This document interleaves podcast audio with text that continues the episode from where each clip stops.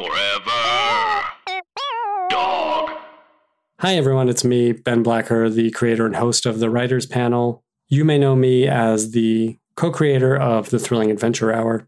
Uh, I've written for television, for film, for comic books, for audio. Check out our uh, Audible series, Cut and Run, which stars Meg Ryan, Darcy Carden, Sam Richardson, and an all star cast. It's really fun. We're very happy with how it turned out. You can check that out on Audible. I started doing this podcast almost 10 years ago because I wanted to have conversations about the business and process of writing with the people who were actually doing the writing of the television and films that I loved. I've learned so much over these almost 500 episodes. Um, and there's no slowing down. As long as everyone keeps making great TV and great movies, I'm going to find out how they did it. it's endlessly fascinating to me. And if you're the kind of person who watches DVD extras, it's probably fascinating to you too.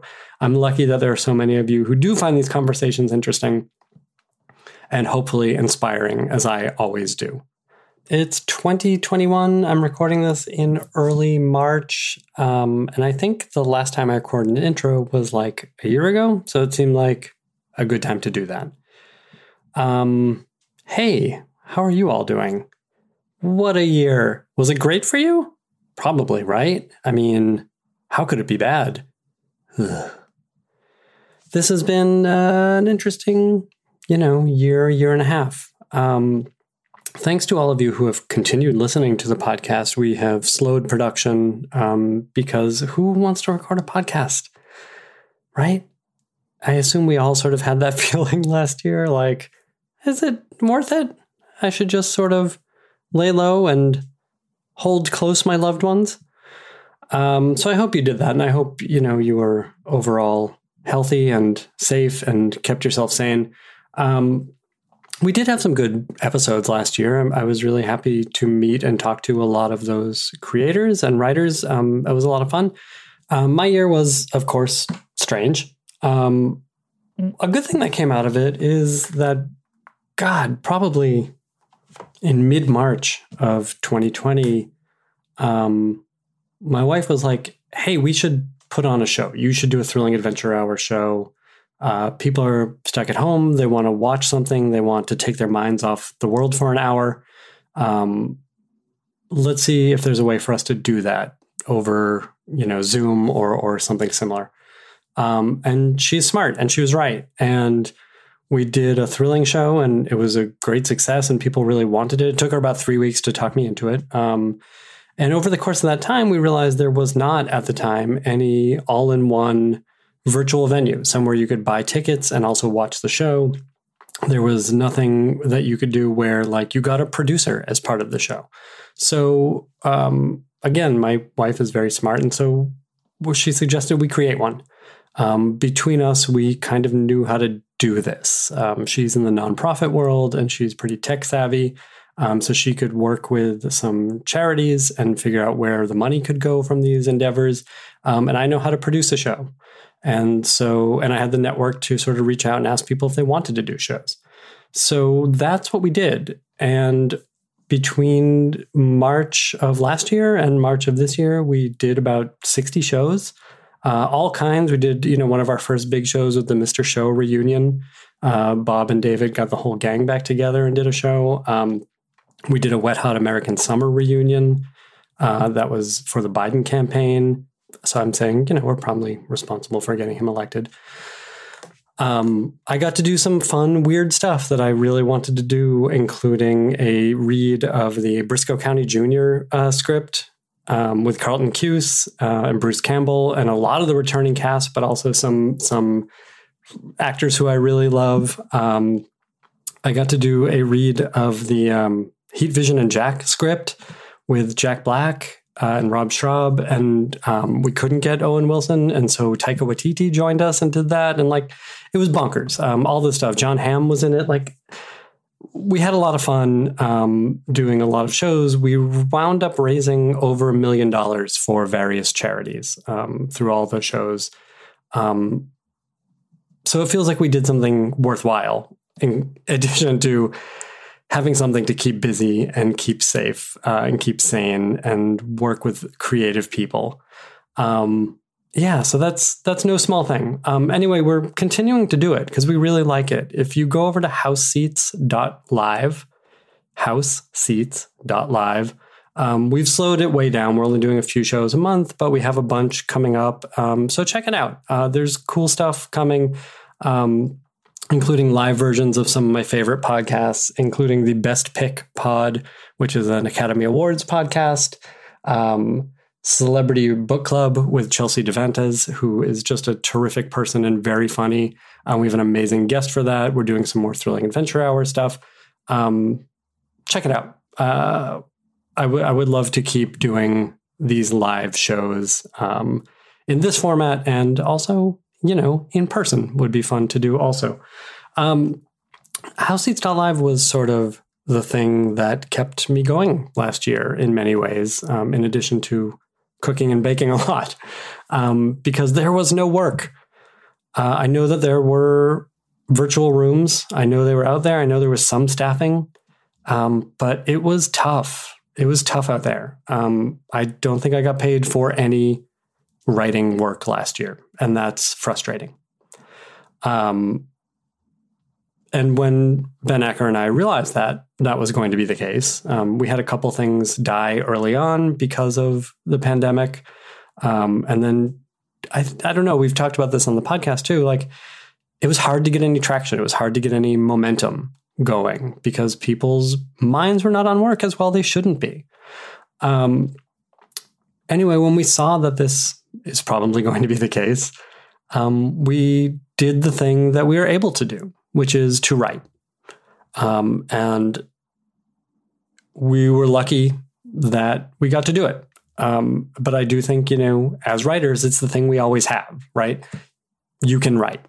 You can take out a pad of paper, you can take out, sit down at your computer, you can write something. So we wrote two new feature scripts um, that we're really happy with. They're both horror movies. Um, I'm making a concerted effort to write more horror. Um, horror is what I've always loved, and I feel like I wasn't allowed to do it for a long time. And you can tell personal stories through that genre um, in a way that you sometimes can't through other genres. Um, so we wrote these two new horror features. We're really excited about them. We're hoping, you know, someone will want to make them. Um, we wrote two new pilots also um, because we wanted to. Uh, you know, one of them was something that I had been thinking about all year, and I know that other people were as well. Um, it captured a lot of sort of the both comfort and and what if uh, situation that we're in um, and, you know, it took a lot of churning over. But luckily, what we had last year was time. I guess that's the one thing we had, in addition to a pandemic. Um, so we wrote this new pilot that um, I'm really excited about and I really care about. And that's very personal. And I hope that someone will want to take a look at it. Um, so that's where we are. Uh, I've talked to a lot of writers and a lot, a lot of executives, um, and it seems like we're still in a kind of a desert, and it's going to be a weird time in Hollywood for a while. And stuff is getting made. Production, you know, is slowly starting up again. Rooms are starting up again, still virtually for the time being, which is good. Um, it's going to be a while till things are normal, um, and it's still hard out there. It's still really hard. But again, we can write. So do that. Um, I'm doing it, and I hope you will too.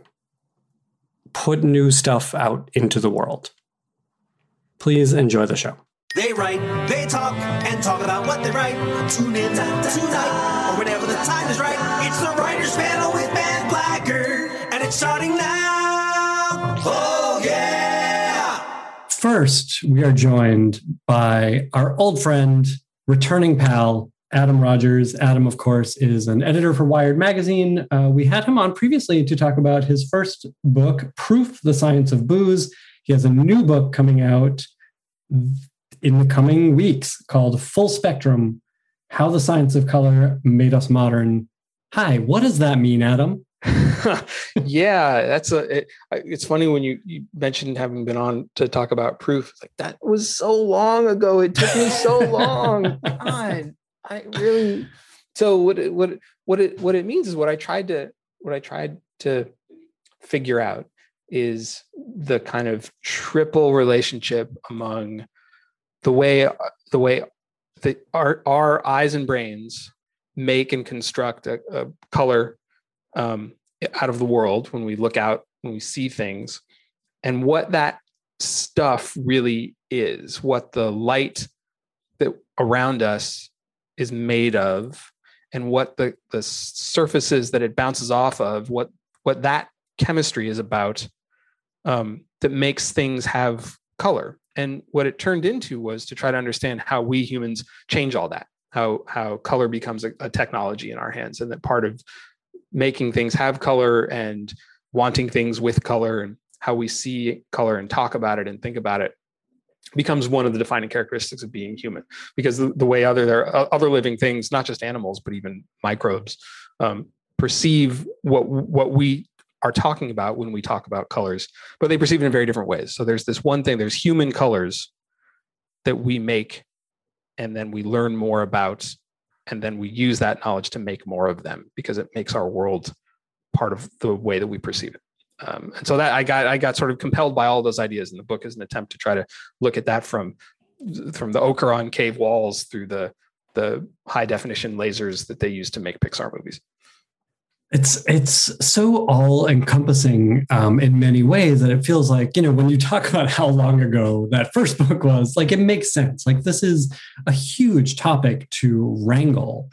Um, and and it feels like you know you had your initial questions about color and how we perceive it but that opens up so many doors. Like how do you start to just wrestle this thing to the ground Right. Well, this was the problem. You're absolutely right to identify what the issue became because what I what what I started with was a kind of a, an admittedly weird obsession with a particular pigment, a particular molecule called titanium dioxide, which is a titanium atom, two oxygen atoms, and titanium dioxide is the basis for um, a, a very bright, very opaque white pigment, and it's also mixed into all kinds of other stuff too because it because it has this high refractive index because of some physical properties of the molecule and because of the way that you can treat the particles that become the pigment. Um, it's mixed in all kinds of other paints to give them opacity, to give them good coverage. You want to paint to cover the whatever's underneath it. And it's in paper and in plastic and in the coatings of pills and in candy and in used to be in the white powder on uh, sugar donuts that you would buy in the supermarket in addition to the sugar. It's sort of ubiquitous in the human built environment. And I got really into that idea. Like there was this one thing that gave our world its color. But once once you say that to someone like an agent or a book editor, for example, they say, "Well, sure, but what? what do you what do you mean? What kind of colors? Aren't you just talking? Is paint a color? What about what about Newton? What about that spectrum stuff? What about you know what what about uh, the the photons streaming from the sun, you know, however many sextillion photons hit a, a square meter of sunlit Earth every second. You know, what about those? What's the difference between a photon and a wave? Like, and and pretty soon you realize there are all of these other questions that you have to deal with. And so what I ended up with was a, was something that was roughly chronological in terms of the way human beings sort of understood and and and lived with color, going kind of from the the oldest known uh, workshop in a in a cave in South Africa for making ochre into a paint that you could make into paint walls. The Neolithic humans made, um, and working through kind of the the Silk Road and Tang era China trade with different colored porcelain with the Abbasid Empire, and then going through kind of how the up through the Industrial Revolution when the number of available pigments doubled and then doubled again, and human beings could make things with more colors. But but there's also the, the so there's a there's a chronology, and that's and and that became a maybe slightly dunderheaded just organizational principle um, but also because then you're choosing which place you're at and what story you want to tell in those, sure. in those time periods but you need also, something to hold on to so it, it makes sense That's right. Um, because I also wanted to tell the story. I knew I wanted to tell that titanium dioxide story. So that meant, well, I had to, okay, well, good. If I know I'm going to center around that, then I also have to tell the story of lead white because that was the white pigment before that that was used for thousands of years back to ancient Rome. And that's got its own chemistry and its own problems because it's lead and it's super toxic. So you can tell that story. Hmm. Um, and, you know, and then I knew I also wanted to talk about the difference between between reflective and emissive colors, between additive and subtractive, light and pigment. And so, okay, well, that means there's some physics I have to talk about. And that I, what I eventually focused on was like, I want to talk about rainbows. How do, what do, what are rainbows? And it turned out that trying to understand what a rainbow was, was this central occupation of, uh, of the early Arab scientists that led to Isaac Newton figuring out wow. what the spectrum was. Um, pretty in a kind of not quite direct way, but a sort of British science documentary direct way. Um, and, and and the and and the thing I came to love about that was we- the you know then you start to just figure out what little details you want to focus on, what stories you're actually going to tell within that grand structure, right? So you know the reason Isaac Newton was in an office in his mom's house trying to look for playing with prisms was that he was on the run in 1665 from the plague. He'd left college because he was he was in lockdown. They were in quarantine um, because so many people were sick. The colleges sent everybody to do work from home. He went to his mom's house, went upstairs, shut himself into a study. And one of the things that he did was poke a hole in the shutters and use these new optical technologies called prisms to break sunlight into what he named the spectrum. And so there were there were these resonances um, for me with what what was happening while you know literally while I was typing. And so those become those those become kind of structural points um, Mhm. to make as well. I hope. Is there? I mean, having having gone through this once already, and this is clearly a, a different, though sort of you know next to endeavor. Um, having gone through this sort of research and this sort of sifting through um, stories to tell with proof, did you learn from that process anything that you could apply to um, pr- uh, to full spectrum? For sure, I did. Absolutely. But I will say, I remember very clearly having the equivalent, the, the equivalent to this conversation with you at the time and saying that I felt like now I understood what the weight felt like to write a book. That I said, like, now, now I learned it, that I had to just estimate what the weight was before. And now having finished that book, I knew what the weight felt like. I am an idiot. I was wrong. I totally had no idea this one was harder than the first one. I don't know. Um, and I think partially it was harder because I wanted to do it better.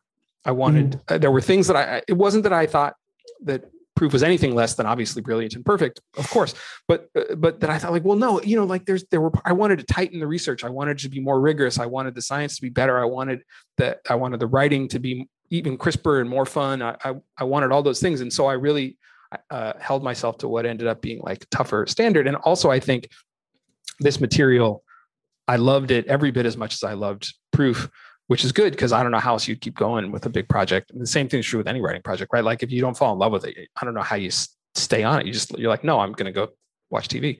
But um, but I uh, I found the material h- harder. It was just harder to work with, to, to understand, and to trap my head around. So what I what I, I learned some research and organizational techniques that was really important, um, especially as the structurally I understood proof better from the beginning than I understood this Mhm. one. The structure for full spectrum changed and evolved as I was writing and working on it and doing multiple drafts and edits. So the structure of proof stayed pretty much the same as I had pitched, really.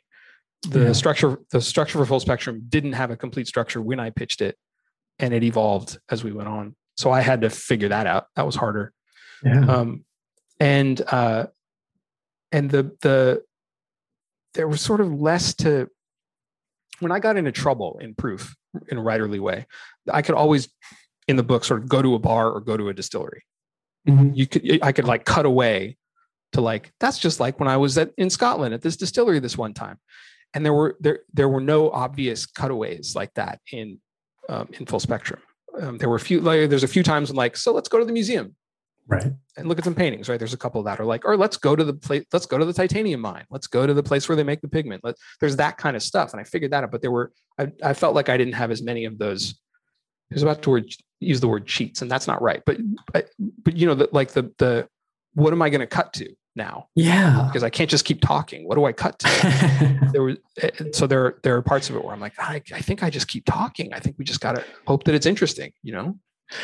That's really interesting. I mean, how did you?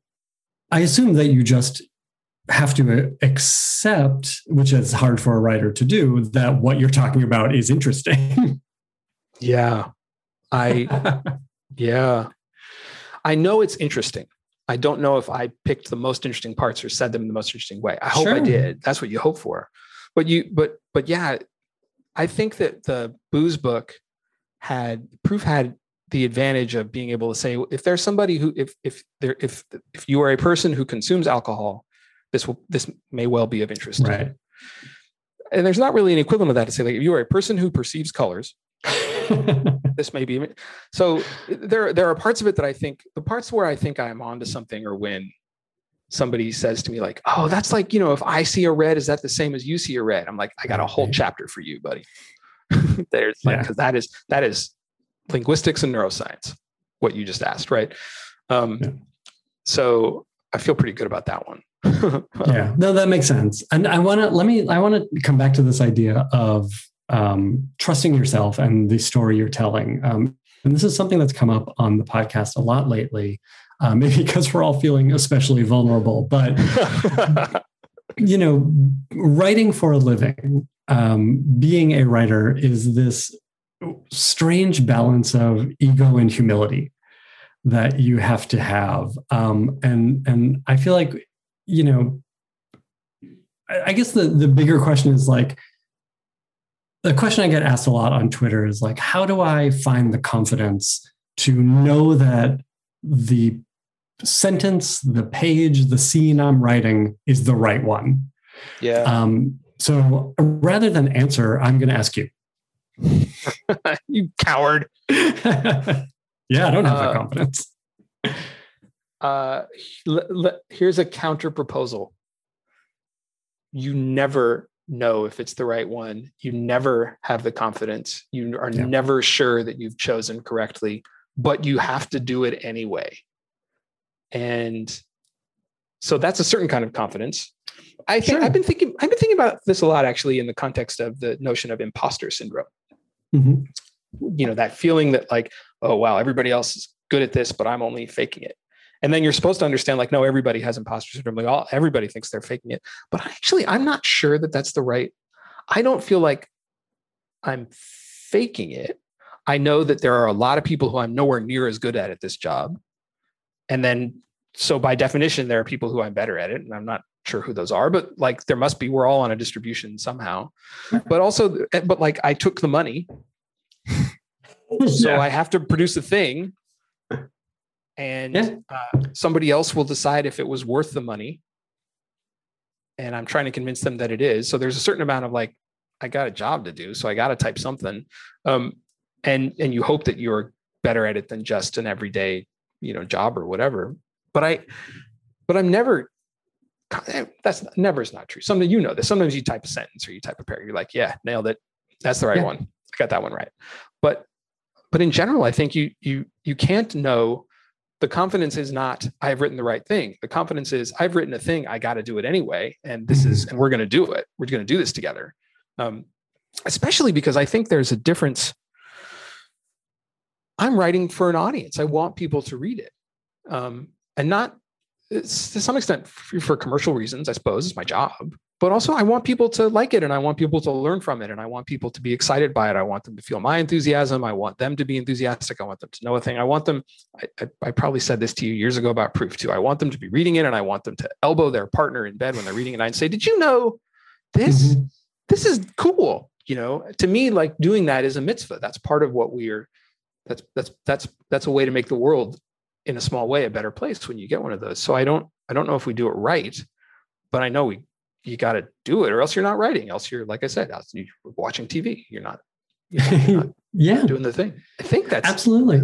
I, I think there's something to that, and there there's some you know, and and Acker and I talk about this a lot too, where like whether it comes from us or whether we're getting paid to do it, like someone ordered this cabinet, and this cabinet has to have shelves, and it has to have a, a door, and it has to have a handle, and like those things have to get done. And you know you can build a version of it that you are happy with and you can build a version that you're proud of and you can build a version that maybe doesn't quite work but you can keep refining. Um, but ultimately you have to do the thing or else you're not a carpenter. I had this conversation with a very a very kind and very renowned science writer who I have a tremendous amount of respect for. A guy who's written half a dozen books and it's just he's great. And uh and he was I was telling him about my book and he he said like, "Oh, did you talk about this?" I'm like, uh, "Well, I'm that's really interesting stuff, but no, it's not." He's like, "Oh, well, did you do this thing?" I said, I, "Actually, that's not. yeah, that's not. That's not. It's cool. That's really would be really good." He said, "Oh, I mean, you, you did this part, right?" I'm like, "Well, I, I didn't really. That's not really in there either." And he and he looked across the table at me and he raised his wine glass and he said, "Well, here's the next book." and I, oh my and God. no, but no, but here's the thing about that. Uh, that that feels like a diss, but it wasn't. Mhm. What he what he was actually doing, and I really I don't think I'm just being deluded here, was he was welcoming. It was like you're going to write enough books that not all of them are going to be as good as all the others. It was like him welcoming me into this world. Like, no, you're you didn't just write a book. You're now an author. You're a person who writes books. And like some of them are going to be good, and some of them are not going to be as good as those other ones because you're going to make a lot of this stuff. You're going to make these things because we're human beings, and this is a human endeavor, and and that's great. That's good, you know. And I I actually did, I really did feel it that way. It cracked me up when he said it. It didn't Yeah. it didn't it didn't break me. It made me feel like oh man, I'm I'm in the I'm in the I'm I'm a I'm a person who writes science books. I'm a science author now. That it felt it felt right. As you say, like Yeah. you know, some of the cabinets, and you're going to get better at it. Like eventually, you're going to make really good cabinets. yeah. Um, and and with re- with regularity, they will be good cabinets. Um, and then along the way, some of the cabinets you'll look back and like, oh, I wish that cabinet was better, and that's okay too. It's still a good Yeah. cabinet, you know. it still works um, and i think you know you you sort of touched on this when you talked about like learning from proof and what you could apply to full spectrum like this is what we do right we iterate and the content is different but and the process may change but we're still creating a thing that looks like the previous thing in many ways and it's like I, don't know I- like i look at stephen king who very frequently writes the same book over and over Mhm. and they're all readable. Like and some are great and some are okay but like consciously or not we're we're trying to do the perfect version of this. We're never going to do it. So every version is perfect in its way. And I think there's a even if you're what I worry about is that the way that I just described it makes it sound like I'm I'm pretty I've trying to come to some commodity process with the with the work. And that's and I absolutely No. don't mean that, right? But but like there's always this gap between how it felt how how it was supposed to feel like when you read it in your head Mhm. and what you actually got onto the page. Yeah. And there's the gap's always there, sometimes bigger or smaller. And sometimes what you got on the page is better than what you thought it was going to be. Like, oh, that's a good, that's a pleasant surprise. I didn't, I didn't expect that we were going to get to that place. But there, but that's that. Of course, it is because what you had in your head wasn't a real thing. Right. You know, that was that the. It wasn't even like a platonic ideal. It was like a made up version of how you were going to feel when you read something really good that you didn't know what the words right but there's a translation process always Yes. right and and that's the hard part that's the writing part Right. And what you learn how to do, what you get better at, I think, what I hope I have gotten better at is like knowing how to solve the problem. Like what you, it's the, if I don't know if the cabinets get better, but my like, I get, I have favorite tools now and I know what the tools do and I know how to keep the tools better and I know how to use those tools.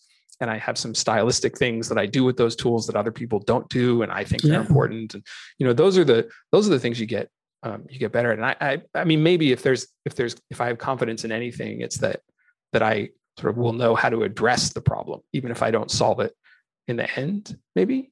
it, it makes sense i mean and and again like this comes back to you didn't have the ability to cut away in the way you did with proof so you discover new tools Right. um, and like that's an exciting part of the process um, Yes. i want to i want to ask um, just before we wrap up um, what to you like if you were someone who read Full Spectrum, if you were not the person who wrote it, you were the person who read it, what's the thing that you would nudge your partner about and be like, did you know this? Like, what was a great discovery for you as you went along?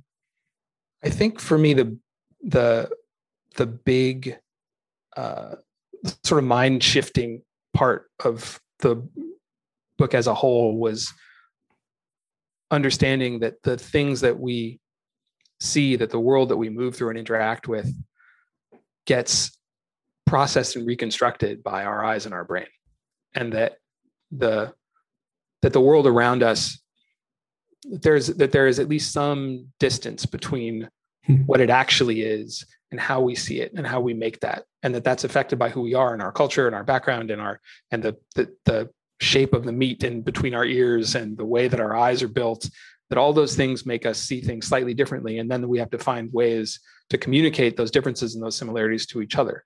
So that that dorm room question that i was joking about earlier is this is the red that i see the same as the red that you see? Necessarily they are different because there are individual differences in the way we perceive the world and that's great and we still find a way to both say that's red. Hmm. and i that's i find that very moving. I find that very yeah. moving. Absolutely. Um, that to me is the the hookiest hook of this book um, i think like yeah it's very moving and and it's worth exploring it's worth talking about um, Full Spectrum How the Science of Color Made Us Modern is out next week. Um, as of you listening to this, please go check it out. You can get it from your local bookseller or from Amazon.com. Um, what are you reading these days? What do you want to recommend? Are you reading anything great? Have you watched any great TV? Have you seen any good movies? What do you want to tell us about? Yeah. So, okay, I'll put a, I'll do a TV show pitch first. The Netflix cartoon City of Ghosts uh, which is just a wonderful piece of animation that is also journalism and also history and also joyful and for children and for adults and there are only six episodes and they all made me cry it was it's just wonderful wonderful wonderful work really that's great yeah it's really great I keep hearing i keep hearing it put exactly that way and you're like oh this this is for me i don't know if my heart can take it but i'm going to watch it yeah, I really think there. I very rarely have the experience of of watching something and thinking this is something new. Mm. I don't know what this is. This is exciting, um, yeah. which is terrific. Um, and what am I reading? Uh, I always have a giant stack of things next to the bed. Um, Geoff Manaugh's book, Geoff Manaugh and Nicola Twilley's book on quarantine is coming up. I just started that. Um, they were they've been working on it for years, even before there was a quarantine, and now oh, there's wow. a quarantine, and the and the book come out, and they're both they're both brilliant. Um, she she writes for the New Yorker, and he he wrote building blog for years, and and it kind of writes about design, and uh, which oh, I'm really I'm really psyched for that. Um, uh, and let's see, I think after that is probably Kim Stanley Robinson's Ministry of the Future, which is Stan writes science fiction, and this is probably his most overtly political like how are we going to get out of this mess that we're in with climate? Um, oh wow. Is it is that new? Yeah it's not it's not so new. It's it, it has been out for okay. some time but it's been sitting next to my bed i'm chagrined to say. Um, oh, that's great uh, um, those are these are these are good recs. Um, thank you so much folks who check out full spectrum. Um, adam come back anytime sooner sooner than than this one. I'll try to type faster ben i will i promise. Thank you i appreciate it.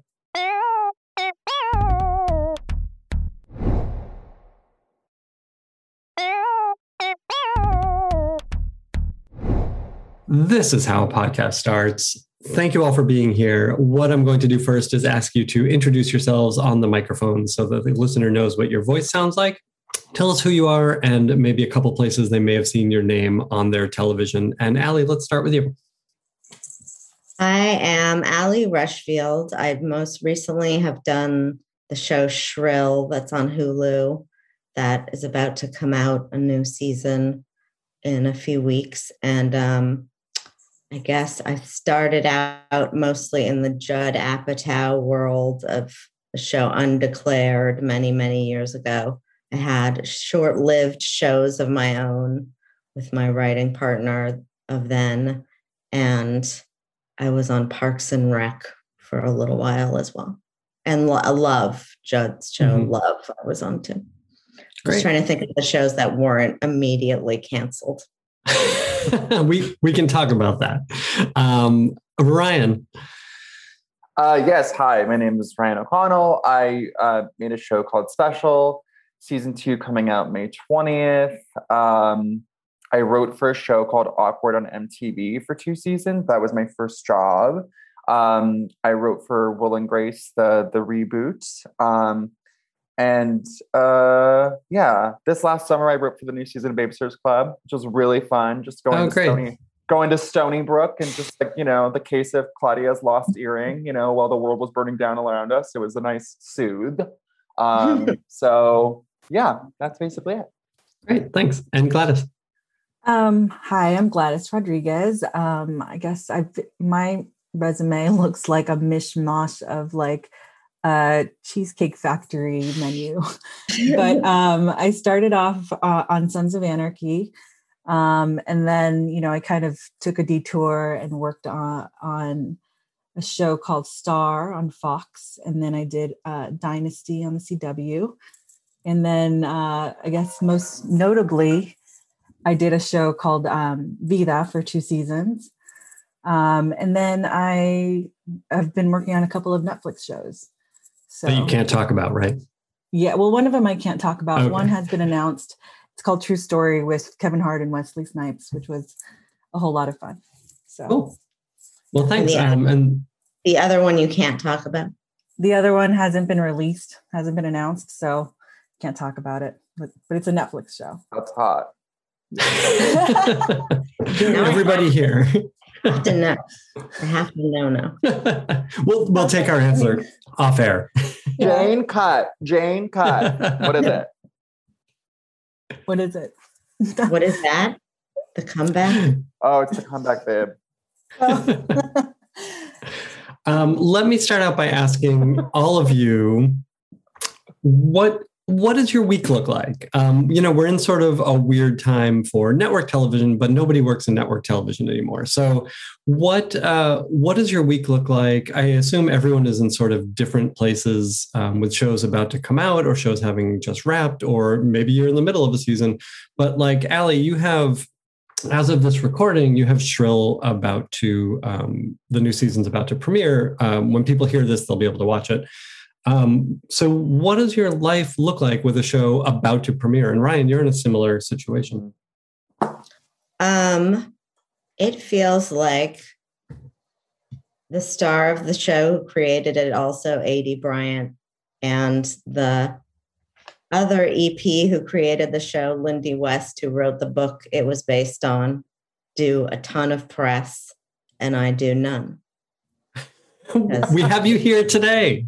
I mean, yes, I do this. I do virtually none in comparison because So, very little people care in comparison to them. Well, listen, first of all, we care. I demanded that you appear on this podcast, Thank as did the listeners for sure. Like they love Shrill and really wanted to hear about um, how the show is made. But so I assume like everything's done with the show about to premiere. There's no more post production to do. Do you start to look forward to new seasons? Do you take on new projects? Like what what's happening with you? Um, there's no new seasons. This is the last season. Mhm. And um, while doing it, I'm also just developing different shows for Warner Brothers. And also, I did this uh, stop motion animation show for HBO Max. And uh, it's filming right now. But I guess, which I didn't realize, when it films, I have like nothing to do with it. and I assume it's because it's stop motion. Like there's no Yeah, sort of rewrites on the fly. yeah, I was like, should I be on the set? And they were like, well, we film eight seconds a day. No, I'm not going to be there. Right. Um, but so, yeah, I don't even do now. It's just like trying to figure out if there'll be a second season of that because it, the timing is, it's a Christmas show. So it can only come out one time of the year. So, so it's, the timing is specific of when they have to say they want more. sure, that makes sense. Um, Ryan, what are you doing with yourself? You're about a month away from um, your second season premiere.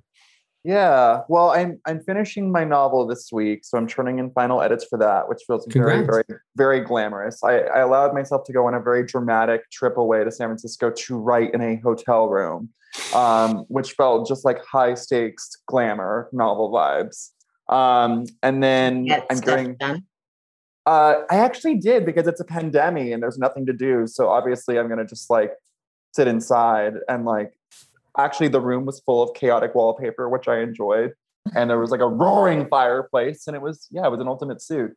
And then I'm just gearing up to do press for season two. And in the grand tradition of TV writing, I'm waiting to hear back about the fate of my show at HBO Max. So fingers crossed. You know, they've had it for months. this and this is a this is a new show, uh, a new a new pilot at HBO Max. Yeah, accessible. Yeah. Great. Yeah. So so hopefully, you know, that works out. But I found like when waiting to hear back about things, you need to really kind of like fall down a cave hole through other work. Otherwise you'll go insane. Yeah. So you're working on the novel. Do you have to start thinking about the next thing because you don't know the fate of this other pilot?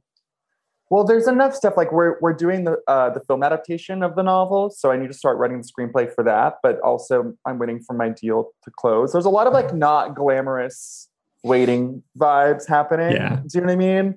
And I feel like the nature of the business, and I'm sure everyone can relate, is like there's a cyclone of busyness, and then you turn in all your work, and then it's truly crickets, and then you just like you know, wander around Los Angeles like a lost Lisbon sister and eat chopped salads and like hope for the best. Do you know what I mean? Have you, have you written a novel before? No, it's my first novel. I wrote it in the pandemic because I was going psychotic. And um, yeah. Is it pandemic themed? Oh my God, honey, no, I would never do that to you. Oh my God. Yikes. No, no, no, no. It's just like, it's, it's, I don't know what it is. I need to start figuring out how to describe it. you're, you're gonna have to talk about it. I know, so rude.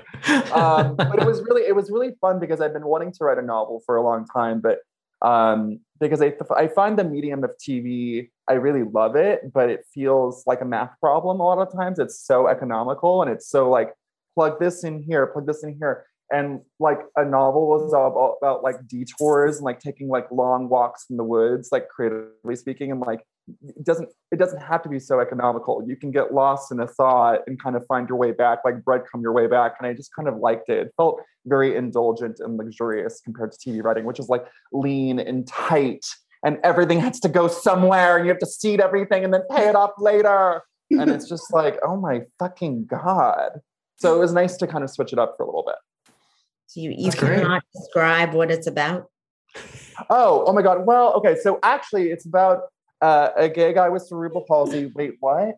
Um, and he is a functional alcoholic working for television, and he gets addicted to sex workers. So it's a lot about addiction, um, sexual and otherwise, and it's but it's a comedy, and uh, actually, a lot of it takes place in a television, uh, a writer's room. So, you know, we'll see. Where That's cool. where's the room supposed to be? Um, he writes for this really horrible network comedy called Sammy Says, which is about a woman who realizes that she's a robot. Wow. So he's very he's very creatively fulfilled. That sounds amazing. That sounds so good. I Thank will. you. Fun. Thank you. I mean, it's it's uh yeah, it's it was really really fun to write, and it was it felt very like conduit style, like you know, which I think is kind of rare as a writer. So when you kind of can strike that, it's very exciting.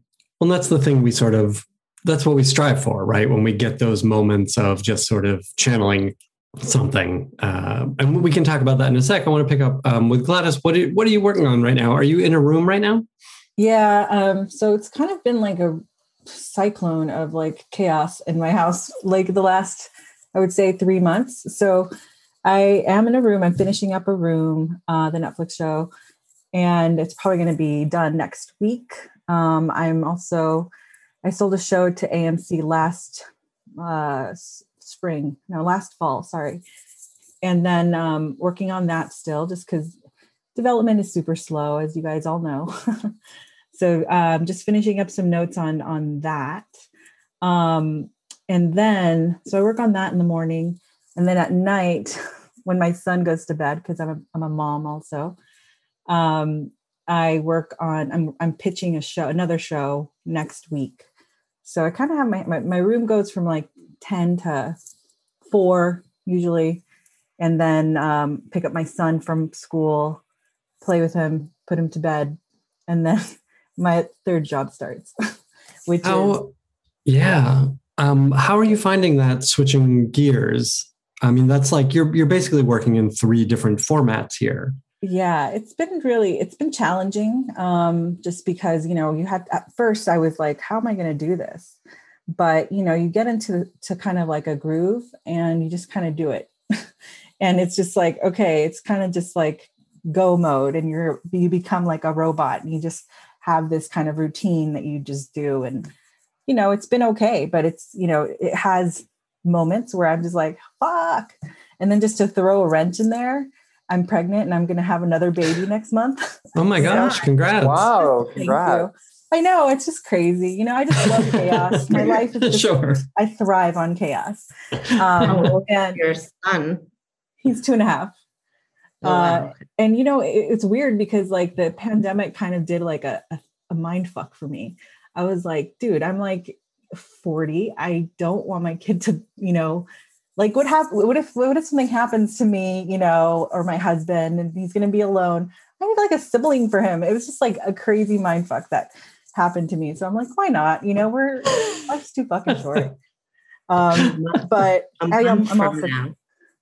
yeah a month i'm i'm just crazy like that but um the other thing is um just to add just more it's like we're we bought a house we're in escrow now and it's just like ah so my week has been a little bit um, but you know everything is is fine i'm i can handle it we are. It's good to admit a- that you like chaos. i do i i, I like thrive on that. That's good though, because I think like Yeah. I, I I like it too. And for like a long time, I was just like, oh my god, this is so crazy. And it's like, gee, I wonder who made it this way.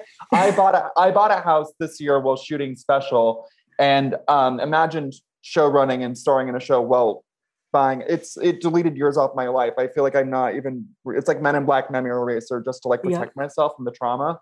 But I like feel like at a certain point you kind of have to admit like you're doing this to yourself, right? Yeah. Like this is it's not kind accidental. of yeah it is a little like self-sabotage because every time and I, I hate being on hiatus like i i cannot do i don't do well when i'm just like sitting i actually need to be working or doing something and i don't know Mhm. what that's about i don't know if it's like an immigrant child mentality or i don't really know it's like i gotta be hustling i gotta be working and you know, it's probably like something about that do you feel like do you feel like the need to work to work or do you feel like you're very ambitious or is that the same thing I think it's a little it's a little of both because it's like I always feel like the need to work because um like if I stay still for too long, I'm like I go a little nuts.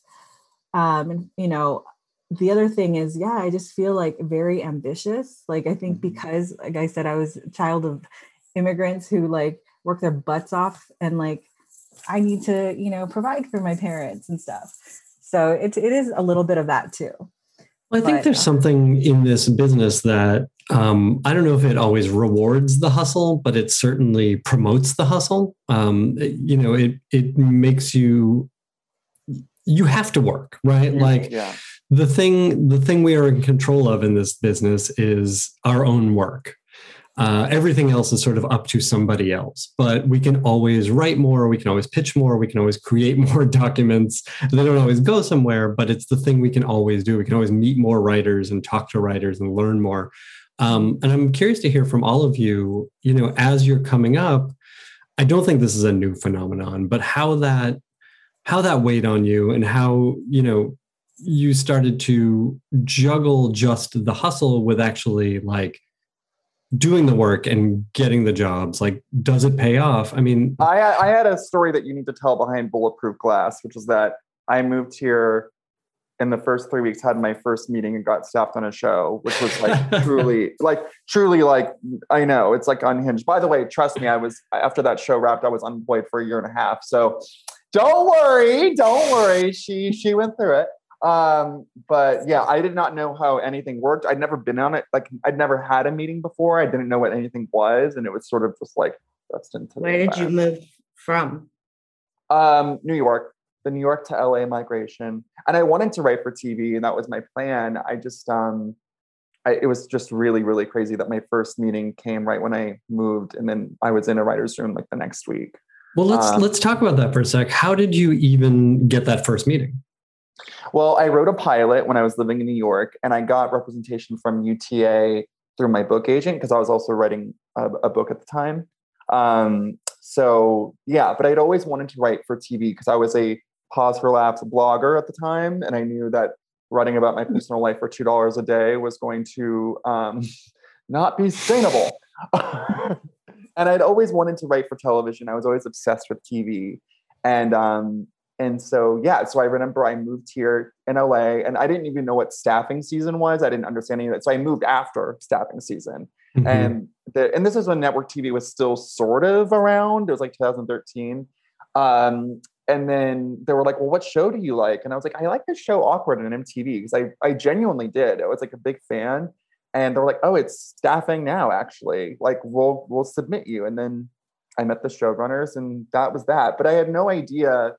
I mean, it's it was so naive. I just had no idea how rare that was. I- Like to me, it made perfect sense. I was like, "That's great. Okay, moved here, got the job that I wanted. Here we go." And then when that job ended, they always say that your first job is the hardest to get. But to me, it was the second job. yeah, really, it's very challenging. Absolutely. Um, Ali, I want to pick up for on your uh, origins. Tell me about the breaking in. I mean, it looks like just looking at your credits, there's an animated show early on, and then undeclared uh, shortly after that. Um, tell me about like how you got your foot in the door. Um, well, Jenny, my writing partner of then, worked at Tribeca Films, and the guy who she, no, she didn't work with him. He just worked in the office.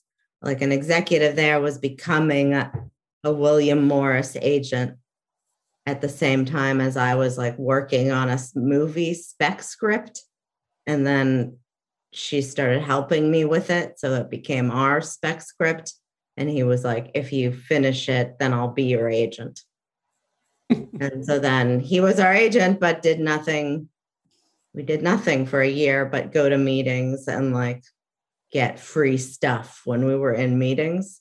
But we like, nobody told us how to like parlay meetings into work or anything Yeah. and then and then um her her father is a screenwriter and connected us with UTA and then we met them and I think I thought that they just signed us but they actually didn't we just happened to get this movie assignment like 6 weeks later and My so gosh. then they signed us and then we did movies for a year or so and then met met Judd Apatow and undeclared and then got into TV. Gotcha. Um, I want to pick up on something you mentioned, which is, you know, I, I had a similar experience where like nobody told us how to have a meeting uh, in the, those early years, and I think that's a great opportunity to give some advice to new writers or writers who are emerging, um, and talk about like how do you turn that perfectly good general meeting into a job. Um, so, Ali, I'll start with you, but I'll open it to all of you. Like, how did you? What did you learn um, through the process of doing hundreds of meetings over the first few years? I mean, basically, what not to do, which is sit there and pretend like you're just like hanging out in someone's office. And the thing to do is to ask them what they're working on, what assignments they have. Did have they bought any books? Is there anything you can read? Is there, you know, if you have ideas, tell them a few of them. And then if there is connections made, then follow up aggressively. Mm-hmm. And and did you do the following up? Did you leave it to your agent to follow up? Like, how did you manage your agent in those? We never did it because we just sat in these meetings and talked about our lives and parlayed them into nothing. Like Yeah. I remember one meeting we like stole Matthew Perry's phone number from a Rolodex. and that was like the That's biggest. a thing. that's a good meeting. That's a good, That's a good win. That is, but it's not a job. But Right. nothing happened until I mean, things happened at UTA with movies, and then they really happened because we met Judd. Hmm, interesting. Yeah, I mean, so much of that is like getting in front of the right person and also being prepared with the material and uh, and having it all click. So, so Gladys and Ryan, I want to ask you guys the same thing. You know, learning how to have a meeting. Um, what tips can you give to uh, new writers on this? Um, I guess for me, it's just really be yourself and like have an interesting story and know who you are. You know, like don't bullshit your way through a meeting because people can smell bullshit a mile away. And um, just be like conversational. Uh, and, you know, I think. Uh, I think you just have to really and know the company you're meeting with, you know, do a little research. Um, it helps to know who, who you're meeting with just because Yeah.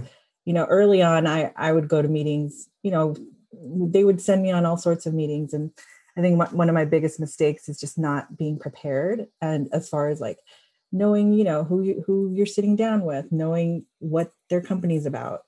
But also like i was so desperate early on that i was just like talking a mile a minute. And you just have to be chill and be yourself and like have a good story because that's really what they want they want to see what you're like and if they're you Mhm. know especially if you're going to showrunners meetings are they going to be able to sit with you in a room for you know 12 hours a day so i think that's important is just you know take a take a breather um, just channel who you really really are because the authenticity will come through and that's really Yeah. I think that's great advice. And and Ryan, I sort of want to ask you like the flip side of that. You got to hire a staff for Yeah. special. Um, what were the best meetings you had? What was coming through in those meetings?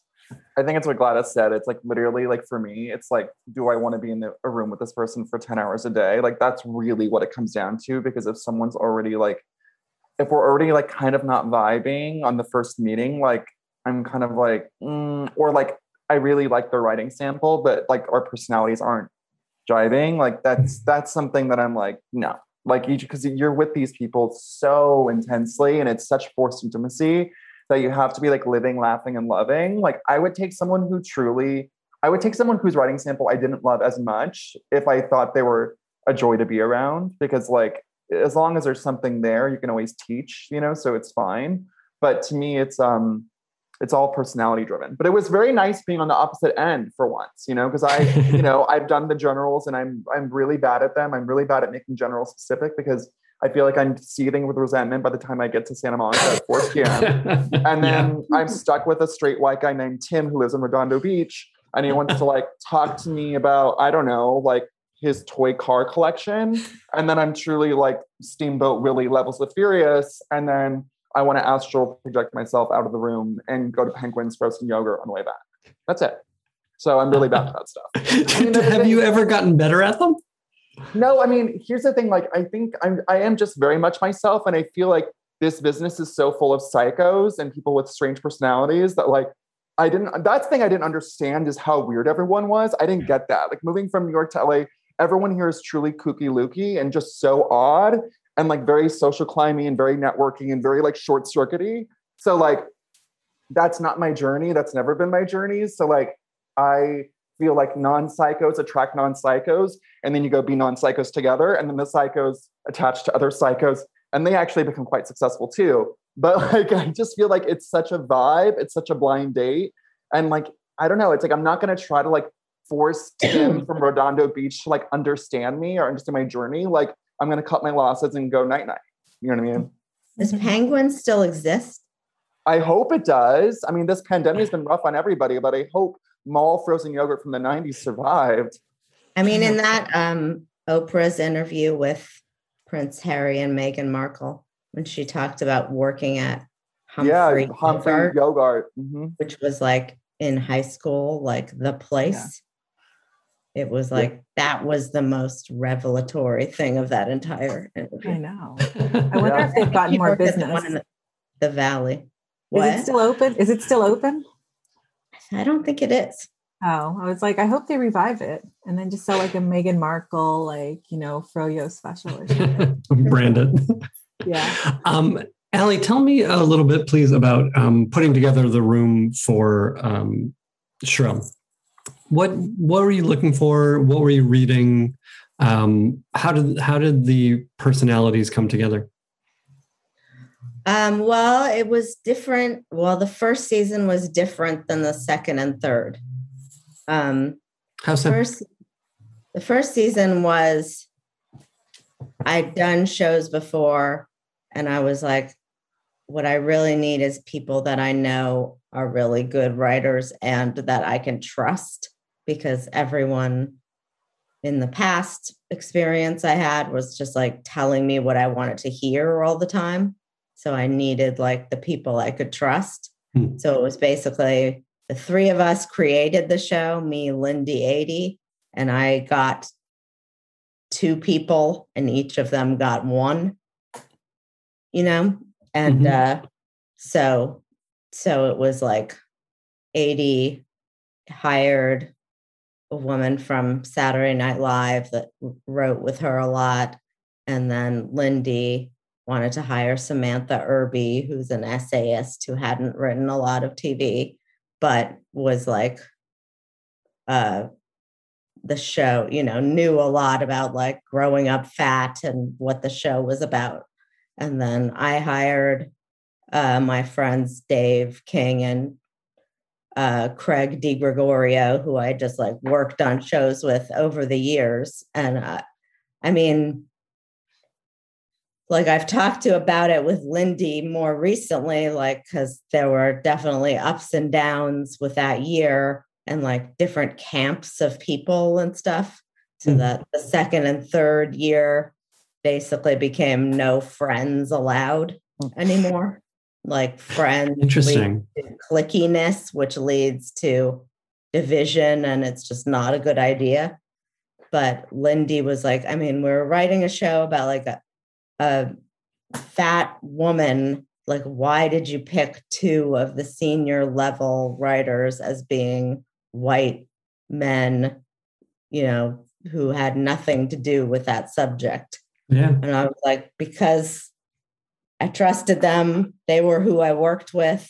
And I knew they can like write good scripts and write, you know, a lot of different point of views.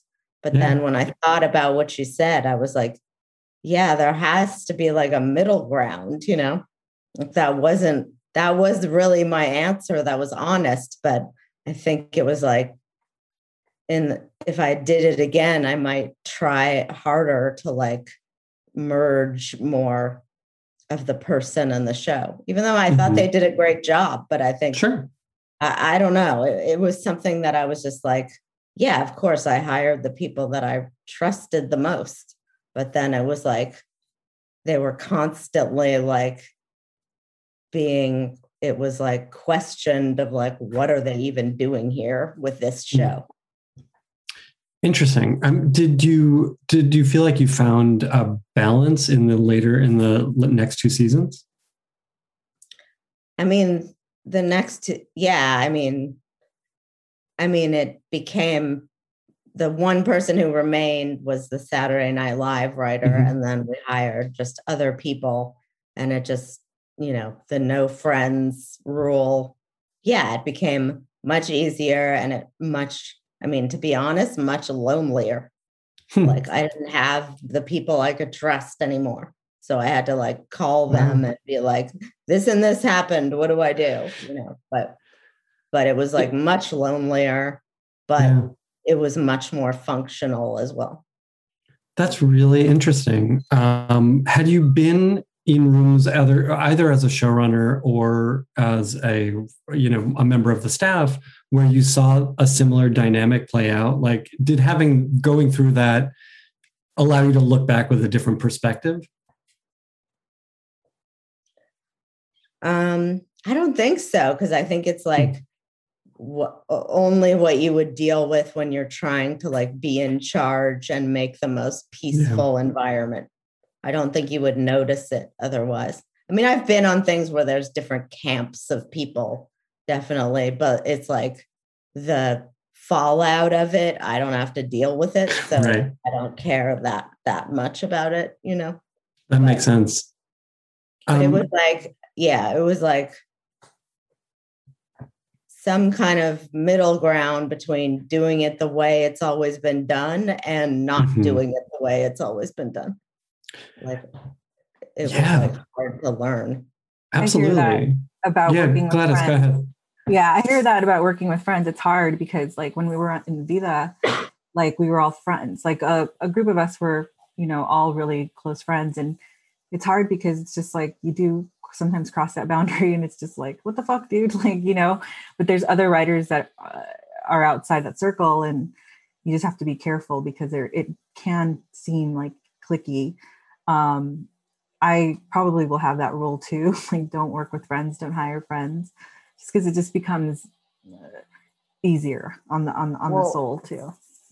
I mean, counterpoint because I like hired mostly all friends for special season 2 I think it kind of just depends. I mean, I think like I hired people that I'd worked with before, but they were really right for the show. And I think my show was so specific because it was my life. So it was kind of weird, not totally my life, but it was weirdly personal. And um, I just kind of knew what to expect. You know what I mean? Especially like my number two, like n- number two, who you know, for me was really important because like my number two, she's a writer, Lila Cohan Michio. She's incredible, and she's one of the most gifted writers I've ever worked with. Like her first drafts are like chef's kiss, and like when you're when you're running a room. You really, really need to know that like you're gonna get a draft that's gonna be sexy, fun, flirty, that you're not gonna have to like, you know, rewrite or whatever. Cause I mean, with special too, it was like very much my voice. So I'd always kind of do a voice pass, but I just like knew that she understood exactly what I wanted. So I think I understand what you're saying in terms of like the friends, it can be like this clickiness, but I also think special was such a small room. There was only five of us, including the writer's assistant. So it was like VV Entamont. And I think the fact that we were pretty close, like worked in our favor. But I think, but I think you just need to know, like, I think because I had worked with pretty much almost everybody before, I, I just knew what to expect. I, I, I think, Ali, your situation of like this kind of weird mixture of like everyone bringing their own friend, like that does sound kind of Yeah. like a recipe. it was like divided into threes. Yeah, But if I've yeah. been I've been on shows where everyone's just friends and it's the most fun thing ever. But Yeah. this was just like there were different camps, you know. Yeah, yeah, that's like whew, the writing is on the wall with that one. Yeah, for it's sure. hard, Yeah. Yeah. What I like just to like just quickly um Yeah. when I was on Vida, like after like a couple of the writers left because we only had them contracted for you know a certain amount of weeks, and then the the friends click stayed because we were like upper levels. It was so much easier because it did feel like it was just like us, and we had our own language. And mm-hmm. now we just can't. I mean, like we have this group text, and I we talk like mm-hmm. a hundred times a day, so hmm. it's, it's, it's fun. Yeah, it can be. I mean, to Ryan's point, it can be the best situation, right? When you're all clicking like that. And I think part of that is it sounds like, Ryan, what you had was like just a very clear vision for the show and a clear target. Yes. And Ali, I wonder if like having these three creators of the show helped to sort of split the vision um, Well, in, in that just- first season. I felt like I was because it wasn't my story. So I Mhm. was like, felt like I was helping to make their story become a reality. Mhm. And then, so on top of that, it became over the seasons that I was like, really just became management and mm-hmm. barely had anything creative to do with it at all. You know, like I was like spending all my days talking about like an actor's deal and mm-hmm. like, you know, getting notes on things and all of that. And I was at this point after that, I I mean, then I did editing with Aidy and you know, things got more creative again. But like I was like, I can't, I can't be a manager. Like I, Mhm. I'm actually Mhm. feel like I'm good at it, unfortunately. Like my Sure. mother is into like theater and my father's a banker. So I have like both sides of it, but I just I'm like I'm not I can't exist to like manage manage things. Like I just have no desire to do that. But when you get to sort of the top levels of having a show, unless you have someone to handle all that, that's what it is. Mm-hmm. Yeah, and, and, we've heard that time and again on this that you sort of start to lose the creative part, um, and that's the reason you got into this business, right? Is there a show that you've worked on or that you created that um, you feel like is the most you that has like your voice or your point of view in the strongest way? Uh, this show that the stop motion one is like I had a I had a room and sometimes we like they wrote scenes and things, but I just and had people write like parts of scripts, but I pretty much wrote every everything. Really? And and what is so this is it's Santa Inc., right? Um so yeah. what what about this show makes it you? Is it is it the voice? Is it the subject? Is it the point of view? yeah, it's all of it, except for the fact that I've never celebrated Christmas. but um, uh, yeah, I mean, it's about it's about a woman in the workplace where it's all men, but it's just an elf in Santa's village. Makes a lot of sense. Um, that's great. I can't wait to see that uh, distilled Ali Rushfield. Um, Ryan, I want to talk about a similar thing, which is like mm-hmm. translating you and your experience into special. Mm-hmm. Um, and how do you start to separate it from yourself, or does it not matter? Well, you think you just have to kind of see where the story goes. You become the story's bitch at a certain point. You know what I mean? Like you have to like let it go where it needs to go, and you can't be precious about anything. And I really wasn't. I feel like I felt kind of almost divorced from the TV show. Also, I kind of think I had created a character that was so wildly different from me. I mean, the character in special, like lived with his mom till the age of 28, not to brag, but I like totally went to college and lived on my own and like lost my virginity in a timely fashion and all these things. So he's definitely more arrested development than I am or ever was. So to me, I mean, I would say emotionally, the show is very autobiographical, but um, the actual story, because it's all about translating it to TV. And I think because I had been writing in television before for for a few years, I was very familiar with structure and storytelling and A story, B story, blah, blah, blah. Again, the met, the not fun math equation part of it, where you're like, okay, how do I translate this deeply personal thing into actual compelling television? Um, and when that happens, when you translate it, it's gonna you're gonna lose some things, but that's good. You don't have to like it doesn't have to be your fucking diary all the time. Do you know what I mean? Absolutely. I mean, I think I think we don't give enough credit to metaphor. Yeah, exactly, exactly, exactly. Yeah, you just you just have to go where the story goes. It will it will guide you to where. I mean, maybe that sounds like witchy and like woo woo, but it's but true. It's true. It's true. Yeah. You Absolutely. can't like because because I've tried to force like trust me like the I think everyone has tried to be like you know what? I just I really want there to be like this party in this episode and like I think like I just there needs to be like a Hanukkah party and you're like like that's what needs to happen. And then you like try to like retrofit a story that like and you're like wait this is psychotic like you know what I mean? Like you can't I think everyone gets this like sort of idea stuck in their head of like I want to see this happen Mm-hmm. And you're like, okay, but actually the story is saying, I don't want that to happen. And here's 10 million reasons why. And then you can spend a whole week breaking it and trying to fit it in, but it does not work. And then you blow it up and you have to start all over again. Yeah, and that's when absolutely. you realize, again, the story is king slash queen and you have to bow down and kind of go where it wants to go. Well, I think there's also, especially among new writers, a sort of instinct for literal truth rather than emotional honesty. Um, and I think this is something that all of you have done well in, in your shows and the shows you've worked on. It's like they have this emotional honesty that doesn't need to be the literal, literal truth. Um, Gladys, I want to ask about uh, the same question. Like, of all the shows you've worked on, is there one where you know you felt even though it wasn't your show you got to um it, it had your voice. You got to really show yourself through the work. The only show really because it's really the only latinx show that i've worked on is vida.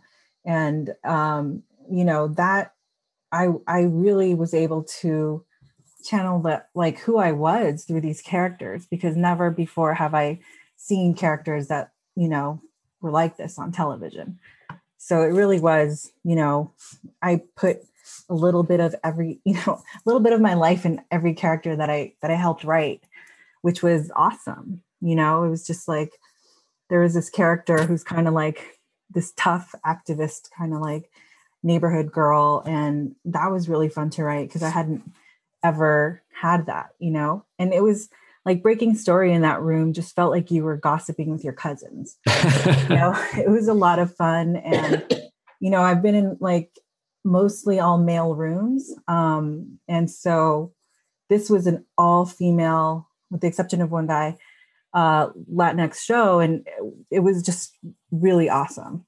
And so I think that was the only show that, and hopefully, you know, we can do it again. That's my whole goal is like, you know, have shows that you can feel comfortable to tell part of your, you know, story in. Cause I, I, you know, it's, it's hard. but yeah, that was, I would say V, that was the, the only show so far that I've Did had. you not feel yeah. com- did you not feel comfortable in other rooms in that way? No, I mean, I was always like the token, you know, person of color. And so Mhm. they would, anytime they would have a, you know, even if it was like an Asian story, they would look at me like, what, you know, and it was just like, what? I can't speak for the, the entire, like, you know, non white population. Um, so, and, you know, starting out, it was most, I mean, I started out in like 2006 or something. And women were writing on TV, but not, you know, the, you weren't going to see like a room full of women. And, um, you know, on Sons, I was the only woman and it was like a very masculine show. And I was a, staff writer there. So I didn't get a lot to, you know, I didn't get a lot of input. Um, but yeah, I think as the years have progressed, we've gotten more inclusive. And so, that was just like the only one that I've actually had to, you know, I was I was sharing my own experience and it actually made it on this on the page and screen. So that's good. Yeah, I mean, on on um, Ali on these, you know, second and third season of Shrill, and Ryan on Special. Like, I'm curious about mining your writing staff for their experiences on what appear to be pretty personal stories. Oh yeah, we went mining. Oh, for sure. I mean, I, I try to create a I tried to create a room that was reflective of the show.